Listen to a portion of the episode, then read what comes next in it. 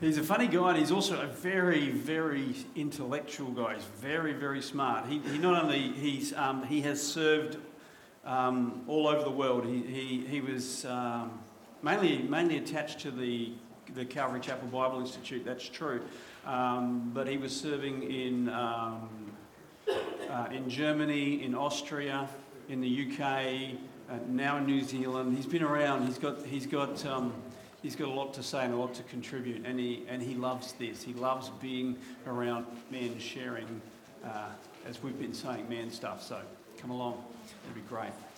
Um, how are you? You well? Are you better than well? I hope so. Well's good. Well's good. But we are amazing, aren't we? Because we, not, not we ourselves, but the one who lives within us is incredible, right? Christ our Lord, the Lord of glory who reigns within our hearts. He's the one that makes life amazing. And, uh, and it's been wonderful listening to Marty, and it's been wonderful hearing the words of these songs and the encouragement that comes from it to know indeed that yes, Christ is upon the throne. He is really in charge, and He is doing amazing things, right? Amen? Yeah, um, let's pray. I I want to um, encourage you to. Some of you know Bev Gideon. She's a lady who is a member of this uh, fellowship. She hasn't been with us for a while, but she came back into my life about three, four months ago. Um, could have been a bit longer, even six months. No, more longer. Yeah, five months ago, uh, when she was diagnosed with terminal cancer, and she was told six months ago that that she had three months to live, and and here we are six months ago. I mean, she's an incredible lady. She really is. Some of you that know Bev um, might understand that. You know, who gets who gets t- who gets diagnosed with terminal lung cancer and on the phone in their kitchen gets the news in their kitchen and starts to rejoice and sing, "This is the day that the Lord has made," and jump up and down with joy in her heart. Um, she's a special lady. Um, she, so she had a stroke a couple of days ago. So um, she needs your prayers, and she knows that her God is with her. And uh, let's bow our hearts, shall we? Father in heaven, we just praise you and thank you for who you are and the, and the goodness, Lord God, that we know that extends from the throne of grace. We just are so thankful as your sons and daughters. And, and Lord, when we see our loved ones and a precious daughter of yours uh, in the place she's in right now. We ask for Bev, Lord. Uh, we ask, Lord God, that you would, Lord, our, our heart desires, we hunger, we thirst to know that you would move in her life and uh, do wonderful things, um, even in the midst of this darkness and this heaviness. And we ask, Lord God, that you would touch her with your healing hand.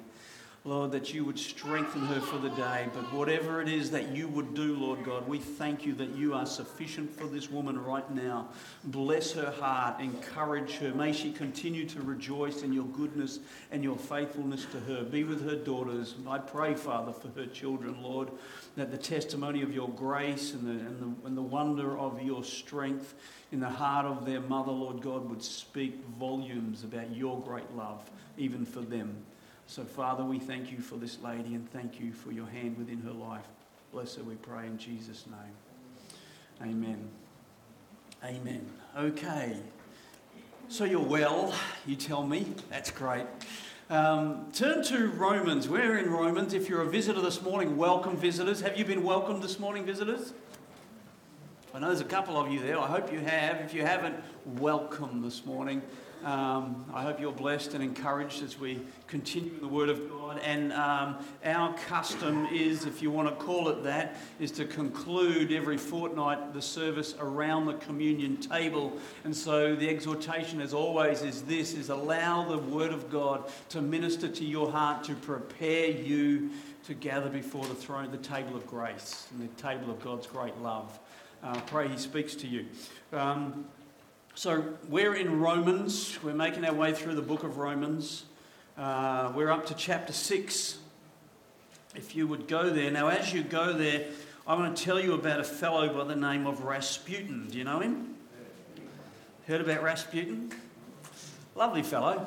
Um, he was a, oh, at the end of the 19th century, he was a Um, he was a mystic, he was a self proclaimed holy man who I'm not sure how, but weaseled his way into the royal family, the final uh, royal family, uh, Nicholas II of the Russian. Uh, the Russian Tsar, just prior to communism coming in, he was there at the very towards the very end there, and he and he, um, very strange individual, um, who began to influence the royal family um, with his many strange ways. Um, but, uh, but in the end, he upset them, and in the end, there was a plot against his life. I, I don't encourage you to read his life, but if you're interested, do so. Um, in the end of it, he, uh, the, the, there, was plot, there was plot, it was plotted against him, and he was assassinated. And, uh, and uh, he didn't go down easy. They, they had um, decided to invite him to. He was given to gluttony wine drinking. It was a part of. He was one of those mystic monks that thought that was okay, and um, so they thought they would lure him into a cellar one night and offer him um, beautiful cakes and pastries and, and wine, but it just happened to be laced with arsenic. Um, so he got down there and uh, he began to gorge himself on these cakes down in the cellar. And to the surprise of the conspirators against his life, he didn't die. Um, and, he, and he kept on eating these, the story goes, and he just did not die. They say he consumed enough, enough arsenic to kill a whole horde of people. Um, but in the end, he did get an upset stomach, you know. And, um, and so the conspirators left, and they didn't know what to do with this fella. Finally, it was decided they would just shoot him, um, as you do when a person doesn't die of arsenic. So they went and they came down with a gun and they shot him, and they says they shot him in the heart, and he fell on the ground, dead. They disappear. The guy who pulled the trigger became very, very concerned about uh, the effectiveness of um, the bullet, so they came back down and looked at him. There he was, dead on the ground, just as they had left him. But then all of a sudden, he apparently he began to, his hands began to move, his eyes began to flutter, his eyes opened, and the guy freaked out. Rasputin, he runs off to go and get the gun that he left upstairs. He comes back. Rasputin is dragging himself up the stairs, so the story goes, gets on his feet. He stumbles out into the courtyard where they chase him down and put a bullet in the back of his head, and there they kill him. Take the body, throw it in the frozen river. There ends the story of Rasputin, the mad monk. Why do I tell you this story? Oh, all of that is immaterial. I just wanted to tell you, tell you how smart I was. No, all of that is immaterial. He taught, this is what I want you to know about him. He taught that salvation came through the repeated experience of sinning and then repenting. His belief was the more a person is forgiven, then greater the joy that they can experience. His conclusion was this. His conclusion is that the believer's duty is to go out there and sin so that they can then go to the throne of grace, ask for forgiveness, and experience the overabounding joy that comes from God's overabounding grace and he lived that to excess. Um, no response. I don't look for responses. But this mad monk, as he became known, um, taught that some 200 years ago. And collectively, what is our response? That's ridiculous, isn't it? That's ridiculous, right? But here's the thing in the minds of some believers, there are similar philosophies. There really are. Certainly not as blatant as Rasputin may have been, but in one way or another, there are believers, professing believers, that say that they can justifiably continue in a sinful lifestyle. Now, I'm not going to try and explain that rationale in a person's mind, but there are people that I meet there are people that I know, in fact, people who speak of Christ and his forgiveness, and yet they believe that they continue, can continue living in, let me say it again, a justifiable sinfulness in their lives. They believe that they can go out and get blind drunk. They believe that lying and cheating is, while not most honourable, is an acceptable practice. You know, years back, let me give you an example. Years back, and this to this day, this grieves my heart. We had a fellow who came into this church. And um, at the same time, we also had a young girl who came into this church. He came from another religious experience. This young girl got saved, you know, was gloriously saved, wonderfully baptized, but then struck up a relationship with this fellow who then began to tell her that it was okay for them to have sex, to sleep together. Why? Because Christ had died for their sins. Now, that's a horrible story, isn't it? You know, this was all happening in the background. We weren't aware of this going on. The thing is this um, when it became aware, when we became aware, he very quickly disappeared. She moved on. She is now married to a Christian man. She is now living a, you know, a, a lovely Christian life. The, the, the, the tragic thing of it that grieves me you know, is um, part of her testimony, and I've heard it. Part of her testimony is, was that when she got saved, she got injured in this church because of this person's deceitful understanding of Christianity. Um, these are people who don't believe that they have to make any change in their lives. You know the reasoning, don't you? I've said it already. The reason is because of Jesus has died for our sin, all of our sin, and that is true, isn't it? That's very true. Jesus has died for all of mankind's sin, past, present, and future. But what the scripture here does in this sixth chapter of Romans, and such and such people you uh, uh, refuse to be confronted by it. I mean, to this day, that individual does not believe that their practice was wrong. In fact, refuses to be confronted by it. The fact that this glorious salvation does not give a believer a license to sin. Paul's been moving towards this as we make our way through the book of Romans. In the previous chapter, he laid down for us the reality that just as one man's sin, that is Adam's sin, it brought universal ruin, it brought spiritual separation from God to all of mankind. It says that through one man, death came to all, but how wonderful that fifth chapter explores and opens up that through the one perfectly righteous Son of God and his triumph over death, then, then the, and the eternal weight of, of separation from God is replaced with the eternal reign of spiritual life to be experienced by all of those who trust in him. Now, isn't that glorious? Isn't that glorious? This is the wonderful grace of God in all the depth and completeness of God's salvation that He has made available for mankind. That's why it says, where grace abounds, you know the verse back in chapter 5, where grace abounds, what? Sorry, where sin abounds, Where sin abounds, grace abounds much more, or literally, grace is unending. Grace knows no bounds. Grace will always be found more abundant than sin. You know what that tells me?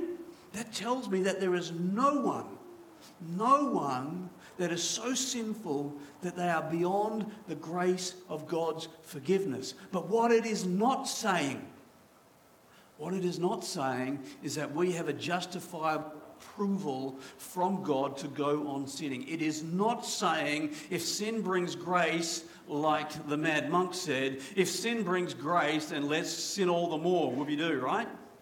People live like that you know. You know, the scripture. And I love this book because it anticipates all of our objection. You know, I love it.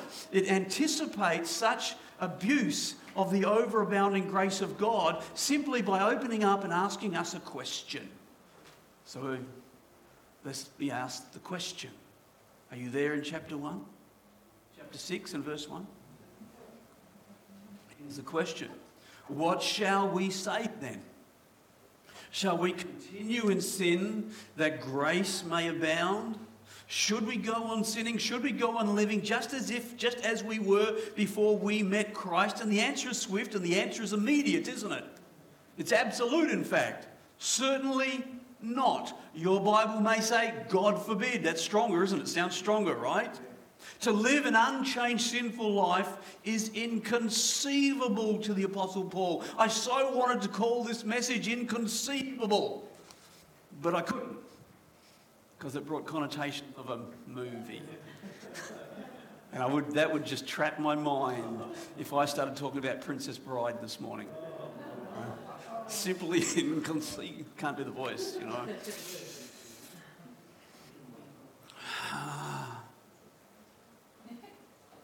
I want to now. It's inconceivable. Why? Because the very principle of our salvation is death of the old life, right? What does 2 Corinthians chapter tell us, verse 5 and verse 7? We say it every time we go take someone through the waters of baptism. We say, therefore, if anyone is in Christ, he is a new creation. Old things have passed away. Behold, all things have become new. You see, we are being reminded that we were all born with a fallen nature. That's what we've been reminded. A nature that controlled us with our bodily appetites and our self serving desires. Let me remind you some things this morning. You know this.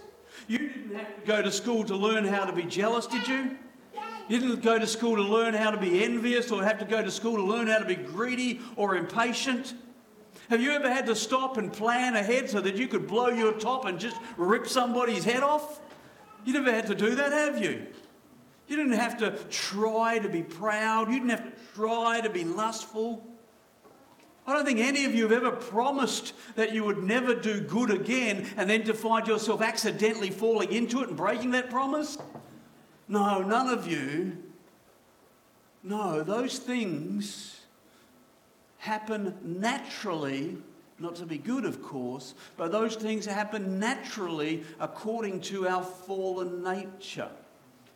But when we were born again, literally born from above, when we were born again, you were born of the Spirit of God, and the Spirit of Christ, we're told, made you alive and then began to dominate your life, putting those fleshly desires in subjection to your now alive spirit.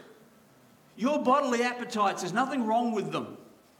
Nothing wrong with them, but God wants them in subjection to the Spirit. He wants you alive spiritually. You see, you and I, as Christians, you and I, as God's creation, were never ever intended to be controlled by our bodily appetites. But oh, how our society wants us controlled like that, right? I mean, just look at all these reality TV shows. Every single one of them is placating to your bodily and it's having people sitting in front of their TVs just wishing and dreaming that they could be the ones that are chosen to be there pursuing that fulfillment in their lives. No, that was never God's intention.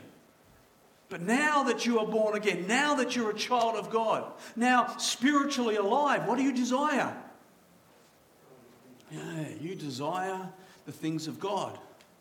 Now that you are spiritually alive, you are aware of the presence of God in your life. Why? Because God's Spirit, we're going to see this in Romans chapter 8. God's Spirit is now bearing witness to your spirit that you are a child of God. Isn't that wonderful? Isn't that wonderful? He's talking to you all the time. No matter where you are, no matter what you're going through. Steve said it this morning, Marty said it this morning. You know, he talked about even in the darkest of times, God is always there speaking to you, isn't he? He's always there reminding you. He's always there leading you. He's always guiding you. He's always there telling you that He is a great Heavenly Father who will never abandon you, who will never leave you, who will never, ever, ever abandon you. So Paul says it's just inconceivable, right? It's just inconceivable for a person, what did we read? That is dead to sin to live any longer in that sin. It's inconceivable He's going to talk about this now because of the nature of the union that we have with Christ. You know, and we have to understand this. It's got to be so much more head knowledge. You know, we say it all the time, and it's been said by many, many people. The greatest journey, what is it? 14 inches. When that which is in your head becomes truth within your heart, the greatest journey that any person will make, you know, it's got to be true to us. We've got to truly understand the depth of this union that we have with Christ, you know. So what Paul does to do that is he goes back to the metaphor of baptism. So will you read it with me? It says in verse 3, he says, Or do you not know? I love the old King James, know ye not? yeah. But do you not know that as many of us as were baptized into Christ Jesus were baptized into his death? Therefore, we were buried with him through baptism into death, that just as Christ was raised from the dead by the glory of the Father, even so we also should walk in newness of life. For if we have been united together in the likeness of his death, certainly we also shall be in the likeness of his resurrection. So, this metaphor of baptism. Now, we know, I think most of us have been baptized, but we know that and understand that when we are baptized, there is this beautiful symbolism. Again, I, I know I laboured on it last week, those testimonies that we heard from, at the night of the dinner. People talking about their baptisms and just how overwhelmed they were. You know, not that the baptism saves anybody, but it is this beautiful analogy, allegory, um, symbolism, whatever you want to call it, that is describing the reality of what Christ has already done within their hearts, right? And so, this incredible symbolism of what God has done through Jesus Christ, we go down into the waters of baptism and that we are reminded that we were actually buried with Jesus Christ. That old life. This is why people say it, was, it was so overwhelming. I think uh, Mark said it was like, was it you, Mark, that said it was a burden lifted? If it wasn't you, it was somebody. The burden was lifted. It's that old life that dominated us by our, fall, our fallen flesh. It was that understanding that that is now dead and buried with Jesus Christ. And we came then up out of the waters of baptism with the, the reminder that yes, we are new creations in Christ and we are now ruled by the Spirit of Christ that has made us alive. And verse 5 there says, We are united, we are united in his death and resurrection. Have you ever, do you stop and think about that? If not, it's a great, we should be. You know, Christian, you have a profound union with Jesus Christ, and these are not just words. Your spiritual history didn't start when you said, Yes, Lord Jesus, come into heart, my heart, forgive me of my sins. No. It didn't start then. Your spiritual history began 2,000 years ago. For 2,000 years ago, in God's sight, your old nature of sin was being put to death with Jesus Christ. And three days later, when he rose from the dead, you rose with him. This is what God was seeing. That's what he was seeing. You know, in Galatians, we have that wonderful declaration that is cried out, I have been crucified with Christ, it's no longer I that live, but Christ lives in me, right? We read of this same union in the book of Colossians. And I love it. Let me read to you what the Apostle Paul said in Colossians chapter 3. He says in verse 1 If then you were raised with Christ, seek those things which are above, where Christ is, sitting at the right hand of God. Set your mind on the things above, not on things of the earth. For what? For you died, and your life. is this union. You died, and your life is hidden with Christ in God. The facts are these, Christian. If you are born again, and you are because you are Christian, if you are born again, you are so profoundly united with Jesus Christ that just as he did not serve sin, the question is asked, how then can we? You know, Paul says in the next verse, knowing this, verse 6, Paul says, that our old nature was crucified with him, that the body of sin might be done away with, that we should no longer be slaves of sin. When it says there that the body of sin should be done away with, that word done away with is the word katargeo, which means rendered inoperative. That old nature, that body of sin has been rendered inoperative. It has also been interpreted, put out of business some people say it's a bit like this that God has prepared a sign to hang over that dead corpse. It has been put out of business. Other people describe it like Christ has opened up the prison door of sin in your life. The door is open and you can just now freely walk out. You can look at it however you want to look at it, but what it is saying is God has made a way that your body has sin, has, let me say it again, been put out of business so that you don't have to be slaves to it anymore. And that should stir your hearts. Because your body of sin did you no favors. It only took from you, it only hurt you and the ones that you loved. You owe it nothing. And you should gleefully and joyfully hang that sign around your head. It is katargeo. It is put out of business. It is dead and it is buried with Christ. And that's where it remains. That's the victory. That's what it is to be Christian. God has made a way for your body of sin to be put out of business. Notice what it says in verse 7 For he who has died has been freed from sin. Now, if we died with Christ, we believe that we shall also live with him, knowing that Christ, having been raised from the dead, he dies no more. Death no longer has dominion over him. For the death that he died, he died to sin once for all. But the life that he lives, he lives to God. Look, just stop there and let the depth of that resonate in your hearts this morning. I'll read it again. For he who has died has been freed from sin.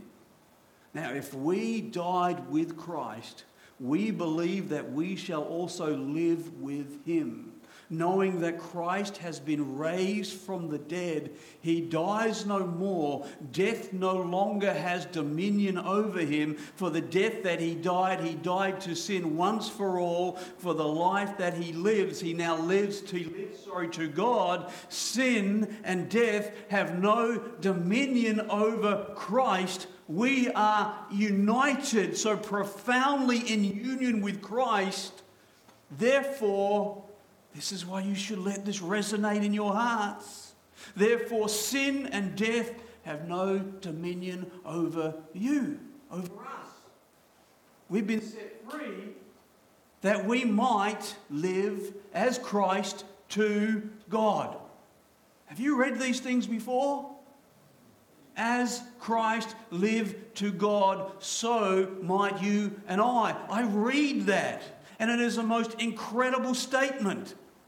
You know, because we are always struggling. We are always saying we're never going to be able to get there. We can't do it. That guy might be spiritual, that girl might be spiritual, but I'll never be. You know? And we're looking at people and we're comparing ourselves to people and we're allowing our failings and the weakness of our flesh to rise up and to defeat us. But God has made provision for every single one of us where we can live as Jesus Christ lived. Think about that. It says, likewise, verse 11, you also, you also, but there's a word then. You also reckon yourselves to be dead to indeed to sin, but alive to God in Christ Jesus our Lord, reckon yourselves to be dead to sin. Do we use that word reckon? I reckon. That's not what it is. That's not what it is, no. Reckon is a word of faith. You know, a lot of people have all their different ways to describe it. We can get very technical, but you know simply what it means? When you reckon something, you are saying, yes, it is so. Yes, it is true. Absolutely. You see, God doesn't command us, please hear this. God doesn't command you and I to become dead to sin. No, He doesn't. He just says it is so. It has been so for 2,000 years now. When Jesus took your sin to the cross and they were crucified, put to death with Him, you rose a new creation in Christ. They stayed dead. That's what, that's what our salvation is. No, no, God doesn't command us to become dead to sin. He says it is already so. We, we say we are dead to sin. That's what you've got to say. You are dead to sin. He doesn't command you to make it so. He commands us to act upon the fact that it is so. Did you hear that? He didn't command you to make it so. He commands you to act upon the reality, upon the fact that it is so. Look, you and I both know that that old nature is not going to go quietly into the night, right? We know that. You know, the next chapter, chapter 7, in fact, is going to talk about that. Chapter 7 is going to talk about the fact that that old nature is just going to refuse to stay in the grave, you know. But our bodily, appetite, that is our, our bodily appetites, our, our self serving desires that once sat on the throne of our hearts and once directed our lives once established the appetites within us, they're going to try and rule over us all of the time. But we don't have to give in to them anymore. This is what this chapter is saying. We don't have to give in to them anymore. And can I tell you a secret? That's the difference between you, Christian, and an unsaved person. You don't have to give in to them anymore. The unsaved person doesn't have that choice. They, they don't have that choice. You and I do.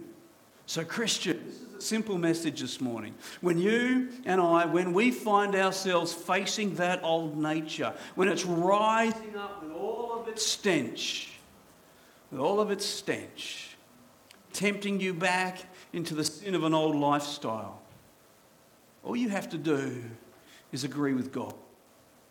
That's all you got to do. That thing is dead. It has no life. It was indeed crucified 2,000 years ago. Forgive me for repeating myself, but this is what you and I need to be doing every day of our lives. Reminding that old nature that it's dead. It was crucified with Christ. It's been dead for a very, very, very long time. And yes, it stinks terribly. You know? You reckon it to be so. Settle in your hearts once and for all. See, I, I want you to know this morning that no matter what the sin may be, just know that you can disregard it as being something that is completely contrary to who you are now, to who you really are. It has no power and it has no place within your lives. That's the wonderful thing, right? But I can't leave it there. I have to say this. We have the choice again to reckon it to be so again because it is so. Or we can choose to give life to something that is dead that should stay dead. See, we as Christians, we can keep running back to 1 John 1 9, can't we? Can't we? If we confess our sins, He is faithful and just to forgive our sins and cleanse us from all unrighteousness. That's God's provision for our forgiveness. That's wonderful. It's a faithful saying. It's absolutely true. He will always forgive us if we come back to Him with repentant hearts. But all I want to say to you this morning is God has made, yes, that provision for the battle that we are in. That is true. But how much better, Christian? Rather than you to have to every single day be running back for forgiveness, how much better is it for you, Christian, to daily reflect upon the cross of Jesus Christ? To find yourself at the feet of the cross, knowing that your old man was put to death there and reckoning that to be so in your daily life. Keep counting yourself dead to sin and alive to God. How much better is that, right? I know the forgiveness of God is the most wonderful thing in this life. It is the most glorious thing because I stumble all the time. But you know what? I know why I stumble. I stumble because I drift away. I drift away and I entertain things that have been dead a long time. You know, things that cause me great harm in my life and hurt people that are near and dear to me. And you know what? Time passes, and all of a sudden, that old man begins to rise up. You know, it's a bit like the smoking thing for me. You know, I had a lot of bad habits, a lot of bad habits, but you know, most of them, no problem at all. But there is one that keeps on getting me every now and then. I've never given in to it, you know, but I walk past someone smoking, right? And there is something in my brain that says, Do you remember that? Remember how good that was? It wasn't good. I stop and I go, Yeah, no, no, no, no, no. I remember how I stunk. I smell that on other people now. And so, look, I'm not condemning anyone that might be smoking. Please, please, I'm talking about me here, right? But sin is like that, right? Every now and then, time may pass, and that old man just creeps in. He says, Hey, remember that? Remember the fun we had? Remember how good it was? And it perverts the reality of what life was, you know. It really does. And so I've got to count those things rise up, and you've got to do the same. Rise up and count them as dead. So much better than giving into it and then running back to the throne of grace and say, Oh Lord, forgive me and He will forgive me. And as wonderful as it is, how much better is it to go to bed at the end of the night, not just knowing that, yes, I've been forgiven, but how much better is it going to bed at the end of the night knowing that you have been victorious? And that thing is still dead in the ground. And I'll promise you, if you put it and leave it in the ground and you keep it in the ground, it's like the old horror stories. Every time the hand comes through the grave, right? Just stomp it and make it stay there. It'll get easier. And it'll get harder for that hand. That hand gets so, so, you know. God is so good, isn't He? Hey, look, the choice is ours. Let me just read these last two verses. And you can, I, I, I encourage you to meditate upon these last two verses. Therefore, verse 12, do not let sin reign in your mortal bodies that you should obey it in its lusts. And do not present your members as instruments. You know that word instruments is? It's weapons. Think about it. Same word, weapons. You sh- so let's read it that way, shall we? Therefore, do not let sin reign in your mortal bodies, that you should obey it in its lust, and do not present your members, that's who you are, your hands, your feet, your. Do not present your members as weapons of unrighteousness to sin it's so destructive, isn't it? But hang on. But present yourself to God as being alive from the dead and your members as weapons of righteousness to God. Choice is ours, yes. Yield your bodies. This is what I want you to meditate upon this week. Do I often give you homework? No. But here's your homework yield your bodies. What are we talking about? It's simple. This thing. James talks about it a lot, doesn't he? Your tongue, your eyes, where do you let them go? Your hands, what do you allow them to handle? Your feet, where do you let them take you? Yield them, those things, to God as weapons of righteousness. For the kingdom's sake. Remember this you were there at Calvary. You were there. In the heart of God, you were there. And when Jesus cried out, It is finished, God saw you as being forgiven, as being brought back into fellowship with Him. You were there. And you were there three days later on resurrection morning when Christ rose from the dead. You were there. And He is with you now. And He will never leave you and He will never forsake you. Isn't that a glorious thing? Let's live under Him. Amen? All right, we're going to gather around the communion table. And I can do this no better this morning than simply bring our minds back. So if you will with me, as the emblems come your way, be reminded Jesus had spent the night with his disciples. They had discussed many things. He was telling them that he was leaving. They were confused, they didn't understand. But his promise came to them that he wouldn't abandon them, they wouldn't be as orphans, but he would send another. Another comforter that would be not only with them but in them. Of course, he was talking about the Holy Spirit. They sat down and they had a meal that night. We know it as the Last Supper. It's where the, this celebration that we are doing now, this remembrance that we are doing now, was instituted. Where Jesus broke from the custom of the, of the ancient traditions of Passover, where they were looking back to what God had done in the past to the nation Israel, to remind them and to remind you and I that what God had done in the past for the nation of Israel and delivering them out of bondage was only a spiritual analogy of what Jesus was going to do for you. He became he became our deliverer. He became the Lamb of God who would shed his blood for you and I. And, he, and this wonderful institution was brought into being where we are told, of course, in 1 Corinthians chapter 11, that every time we do this, we should do this in remembrance of Him. So would you remember right now? Would you take your hearts back? Would you take your minds back?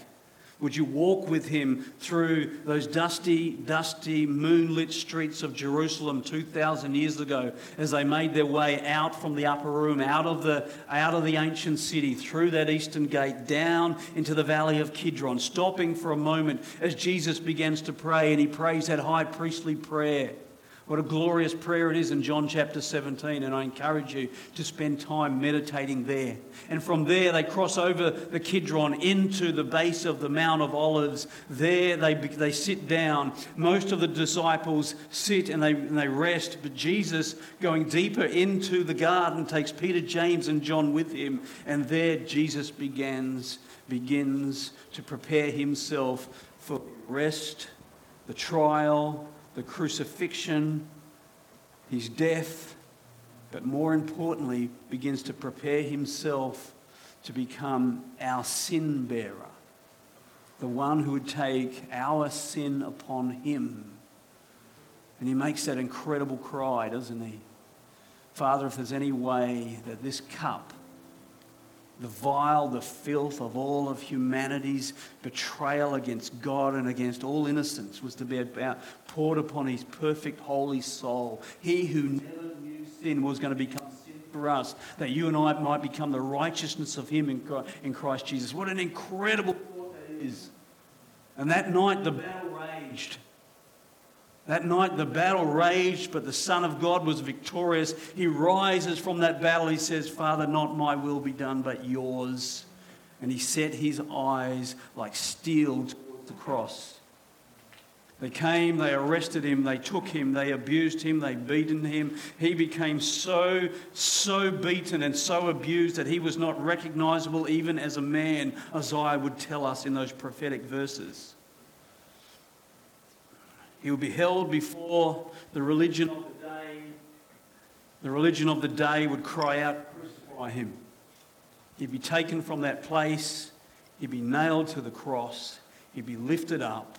And the very first words that he will utter from the cross is, Father, forgive them, for they do not know what they are doing. I have said to you repeatedly this morning, you were there.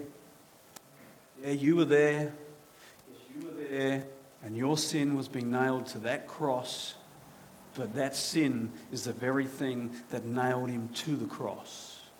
So we were there as the offenders, but also we are there as the ones that are being liberated and set free. Have you stopped and thought about that? What an amazing thing it is. What an incredible truth it is. For six hours, he hung upon that cross. For three hours in the brightness of the day, and at midday, we're told it went dark. There was darkness fell upon the land, and it was as if God was not willing to allow mankind to look upon this spectacle. So horrendous. And the struggle ensued, but the victory was won. As I've said before today, he cried out Tetelestai, It is finished. And in that moment, the ground shook as he breathed his last. He commits his spirit to the Father. He leaves. The ground shakes. And in the temple, that temple, not far from where Jesus was hanging, we are told that the veil was rent from top to bottom, what we need to understand what was going on when that happened, when that veil was rent, the priests were there and they were offering sacrifice for sin in that temple. But it doesn't have to be happening anymore, does it? Because the sacrifice has been made. It was rent from top to bottom. God was signifying that the way has been made open for mankind to once again come into fellowship with the living God. That's you and I. Because of what he has done. Because of what he has done. And the disciples fled in fear. And they hid. And on the morning of his resurrection, the women made their way to the tomb, going to do something that they knew they couldn't do. They were going to finish preparing the body, the dead body of their, who they thought was the Lord they were troubled. They didn't know as confidently as they knew. They didn't understand anything that happened. But now, as they made their way there, remember the, remember the women? They're going to do this job. But they're broken in their hearts because they know they can't do it because they can't get into the tomb. Because the tomb is sealed. But as they arrive, the tomb is not sealed, is it? As they arrive, they're, confronted by an angelic being who says, Why are you looking for the living amongst the dead? He is risen. Go and tell the disciples. And so I just want you to see that mournful procession making its way to the tomb suddenly becomes this victorious flight. And I often pictured, I see the women early in the morning, very mournful, very low, very drab, very dark, just making their way to the tomb. But when they're leaving, now they're leaving, they're running, they're rejoicing, their garments are flowing. The world has changed forever. And somewhere in that flight, they are stopped by Jesus who ministers to them, and they go and tell the disciples who refuse to believe.